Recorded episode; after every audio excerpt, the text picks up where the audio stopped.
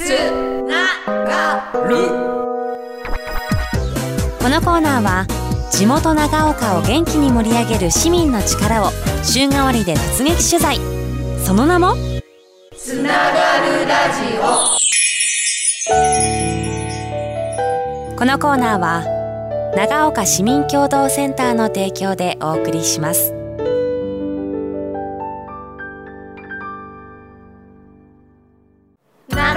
みんなの SDGs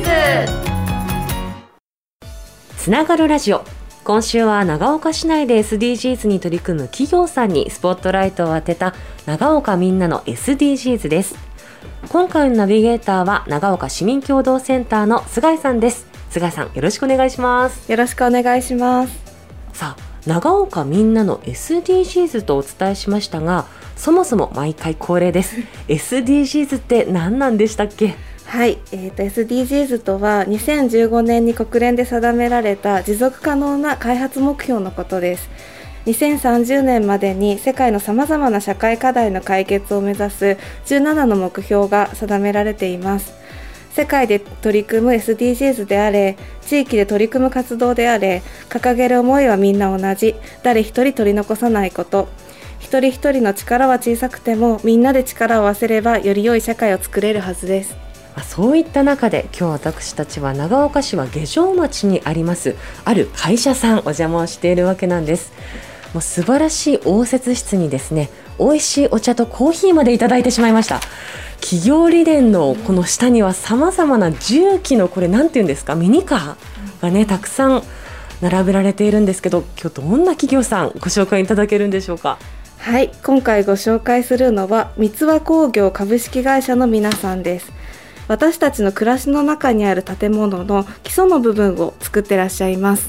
なるほど、私たちの本当に下支えをしてくださっているというね、暮らしを支えるお仕事をされている企業さん、今日はたっぷりとお話聞いてみたいと思います。それではお二人ともよろしくお願いします。よろしくお願いします。お願いします。まずはですね、お二人今日来ていただいてますので自己紹介それぞれお願いいたします。はい、代表取締役の吉原和弘と申します。よろしくお願いします。はい、同じく、常務取締役の伊藤俊文と申します。よろしくお願いします。ありがとうございます。まずは吉原社長、はい、そもそもこの三和工業さんというのはどういったお仕事をしているのか、ちょっと具体的に教えてもらってもよろしいですか？はい、専門下請け業ということで仕事をさせていただいている中、一つはコンクリートを流し込むという仕事と、もう一つは建物の基礎となる杭を打つという仕事をやらさせていただいてます。長岡市内、具体的に分かりやすく言うとどういった工事にこれまで携わっていらっしゃいましたか？それこそ皆さんが利用いただいている青俺長岡であったり、再建でいうと今未来へというところがオープンされているかと思うんですが、そういったところでのお仕事を手伝わさせていただいてもらっております。中心市街地ですよね、はい。それ以外にも本当にさまざまなところで、ね、お仕事されていて、普段は目に見えないですけれども私たちの暮らしを、ね、安心安全なものに支えてくださっているというところで感謝したいなと思っております。ありがとうございます、はい、そういう中でですよ、SDGs の取り組みも積極的に始めていらっしゃるというところでお話聞いたんですが、伊藤さん、具体的にどんなことをされていらっしゃるんですか？はい、三和工業としては SDGs の大きな目標として3つを掲げさせてもらってます。1つ目が環境、弊社は重機を取り扱う会社ですので、重機の排ガス、それも今の国の新しい規制にマッチするような新しい基準のものを長期的に新しいものに入れ替えていったり、排ガスの抑制を補ったりということを心がけるようにしております。なるほど、はい。そして2つ目なんですが、社会というところにアプローチをしているそうですね。はい、社員の資格の取得の推進、それと女性社員の登用を掲げております、はい。社員の資格取得の推進とありますが、具体的にどういう資格があるんですか？はい、建設業では国家資格と言われる土木施工管理であったりの資格があります、特に現場に携わる社員の方に取っていただいて、でこの業界のスキルを自分の武器として身につけていただけるように会社もバックアップするように心がけております。伊藤さんもですね、輝かしいいろんなこう資格をお持ちだと思うんですけど資格取った後も勉強されるんですか？そうですね、新しい基準も常に日々改定してますので、その新しい基準にマッチするように基礎工事のプロ業者としては常に勉強しながらお客様が求められることにすぐ応えられるようなスキルアップを心がけて日々勉強には気をつけております。さすが説得力がありますね。私たちも本当に安心です、そういう中で先ほど女性社員の管理職登用という話がありましたが、これ具体的にちょっと教えてもらっていいですか？弊社の方には、総務には女性社員はおったんですが、現場に携わる、作業員で今2名の女性社員がおります。3年4年目になるんですが、現場経験を積みながら今度現場を管理する立場として土木施工管理であったり建築施工管理であったり、そういう資格を取ることによって現場を束ねる、また先を見据えて工程管理ができるような女性社員にまたなってもらいたいなっていう思いはあります。そうですよね、圧倒的にこの建設業少しずつ増えてきたとはいえまだまだ男性優位な現場かなというふうに思うんですが、女性でもお仕事できるものなんでしょうか？できます。できますか？できます。即答ですね。やる気があれば何でもできます。やる気があれば何でもできる。社長力強いです。やっぱりこのやる気が一つ大きな条件なんでしょうかね。条件というとまたちょっとおこがましい話になるんですけども、大切な要素だと思っております。なるほど。社長の目から見てこういった女性社員が入ってきたことによって変化とかって見られますでしょうかね？はい、本当に大きい変化がありまして、場が和むというか明るくなるというか、いい方向に動いているように感じております。そうですか。そういう中でやはり女性が働きやすい職場環境づくりをしていくということも大事だと思うんですけれども、具体的に会社として配慮したことがあったら教えてください。例えば更衣室、トイレ、ロッカールームを新たに増設しまして、女性配慮の会社としてもそういう体制は整えております。これは会社の社屋もそうですし、やはり現場に出ると現場にもお手洗いって必要じゃないですか。そのあたりも女性専用のものがあるんですか？そうですね、三沢工業に女性社員がいるんだねっていうのがまたお客さんのもうセールスポイントであり、インパクトがかなり強いんですね。でそこであればじゃあ女性のトイレを増設しなきゃねって、そういうキーワードにもなりますし、女性だからというわけではないんですけども、女性がいることによってこの建設業界もより明るいものになるかなって思ってます。そうですよね。そういった女性社員は今後管理職へと登用していきたいというところですね。そして3つ目ですけれども、経済へのアプローチとしてはどうでしょうか？会社の目標であります物心両面の幸福を追求するという意味では、社員のキャリアアップに会社としてバックアップを心がけております。建設業界ではキャリアアップシステムという制度も2019年から国の方で推奨しております。そこに弊社も全社員キャリアアップ登録しまして、社員の経験値、スキル、そういったものを明文化することで誰もが公平に評価されるっていうことを目指すためには、レベル1から4まであるレベルに対して1から2、2から3、最高レベルの4に一人でも多くなってもらいたいという目標を持っております。いや、なるほどですね。やっぱりこういった業界ってキャリアは長いけれども技術とかノウハウとかって目に見えるものじゃないじゃないですか。だからこの人が適正にちゃんと評価されるようなシステムが構築されているっていうのは今後また若い皆さんの希望にもなると思います。そういう中でお二人もレベルを持ってらっしゃるんですよね。レベルはですね1から4までありますが、社長はレベル何なんでしょうか？一応4を持たさせてもらってます。一応じゃないです、拍手。いやマックス、すごいですね。そして伊藤さんは？私も4を持っております。拍手、すごいです。いやいやいやいや、マックスレベルを持ってらっしゃると、お二人ともラスボスレベルでしたけれども、先ほどちょっとですね、伊藤さんのカード、実はカードがありましてね、カードを見させてもらったらゴールドなんですよ。やっぱこれがあるとちょっとモチベーション変わりますよね。そうですね、別に自慢することではないんですけども、それを持つことによって より身が引き締まるところはあります。最高レベルを持ってるがゆえに、その基礎工事であったり専門知識当然持ってるんでしょ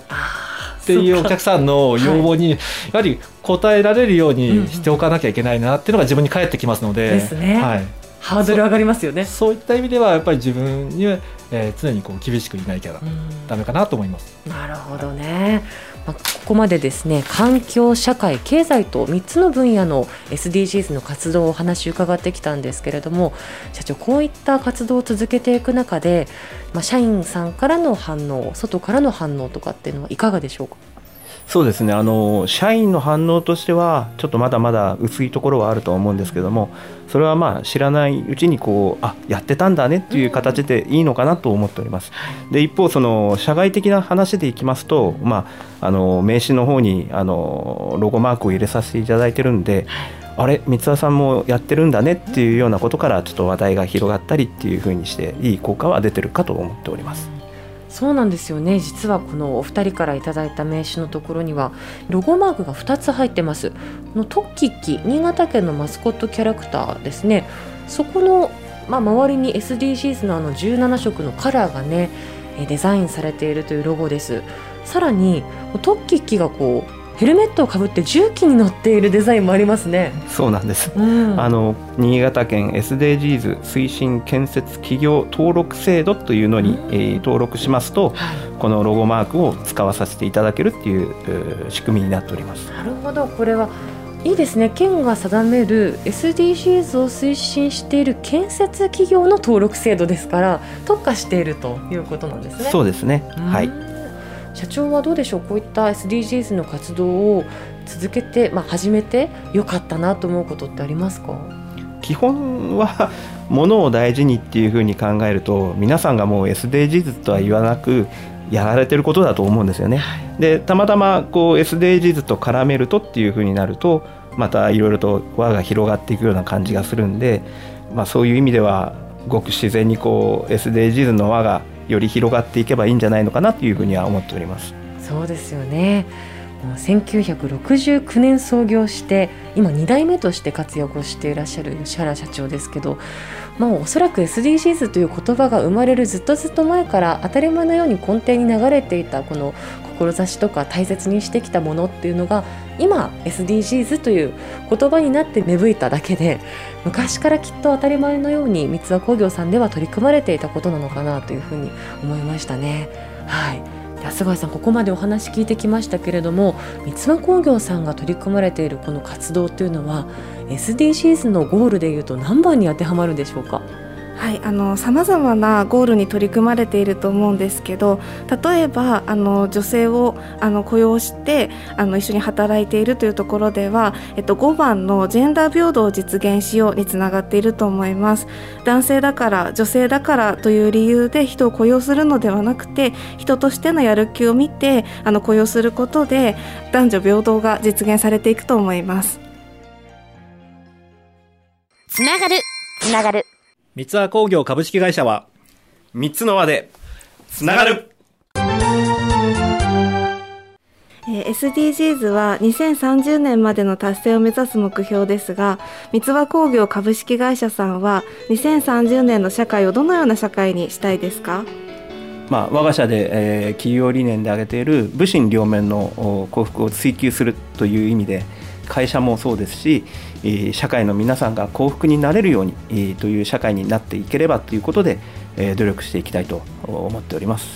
物心両面の幸福っていうのがね、確かに企業理念に織り込まれています。物質的にも、そしてまた精神的にも幸福であること、すごく大事なことだと思うんですよね。改めてこの三和工業さんっていうのは、三和とカタカナで入っているんですけれども、社長、これどういう意味があるんでしょう。はい、いろいろな話もあると思うんですけども、私が一番、大切にしているのが3つの輪があるというふうに考えております。一つは会社の輪、一つは家族の輪、一つは社会の輪ということで、この3つの輪をこう持つ会社だっていうふうに、私は思っております。会社があり、そして家族も大切にして、また地域、この社会にも還元していくって、まさに三ツ輪工業さんふさわしい、はい、そんな理念だと思いました。須川さん、ここまでお話聞いてみていかがでしょうか？はい、私は力がどうしても必要な建設業で女性が活躍されているっていうことが同じ女性としてものすごく嬉しいです。男性だから女性だからっていう、本当に自分ではどうしようもできない理由で自分がやりたいことを制限されるのってものすごく悲しい、人の希望を奪ってしまうことだと思うので、三ツ輪工業株式会社さんのように男性だからとか女性だからではなくて、人としてのやる気をちゃんと見て雇用してくれる企業さんが増えていくことで、そういう雇用が当たり前になっていくのではないかなと思います。そうですね、今はこうして SDGs として取り上げていますけれども、もう SDGs っていう言葉がなくても大丈夫だよねっていうくらいに当たり前に広がっていくといいななんていうふうに思います。そんな三ツ輪工業さんのですね、今後の活躍もぜひ期待いただきたいというところで、実は三ツ輪工業さん、テーマカラーがあるんですよね。はい、そうなんです。三ツ輪工業は緑色、特に竹色のような明るい緑を基調としたカラーを社内カラーとしておりますので、皆さん竹色の重機、クレーン車、ポンプ車見ましたら、あ、三ツ輪工業だと思っていただけるように、日々頑張って社会貢献していきたいと思いますので、どうぞよろしくお願いします。いいですね。竹色の重機に三ツ輪工業の文字が見えたらですね、ぜひお二人の顔を思い出していただきたいなというふうに思います。最後、社長、このリスナーの皆さんに一言メッセージいただいてよろしいでしょうか？はい、三ツ輪工業として今若手社員を募集しております。そういう意味ではこのラジオを聞いてちょっと興味を持って、いただいた方、ぜひ連絡いただければと思いますので、よろしくお願いします。連絡待ってるねかわいいですね社長の待ってるねに拍手一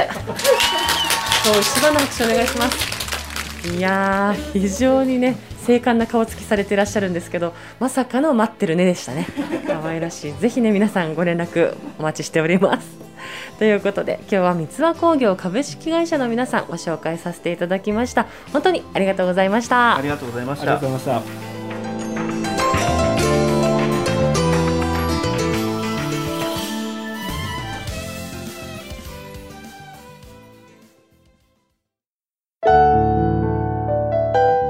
このコーナーは長岡市民協働センターの提供でお送りしました。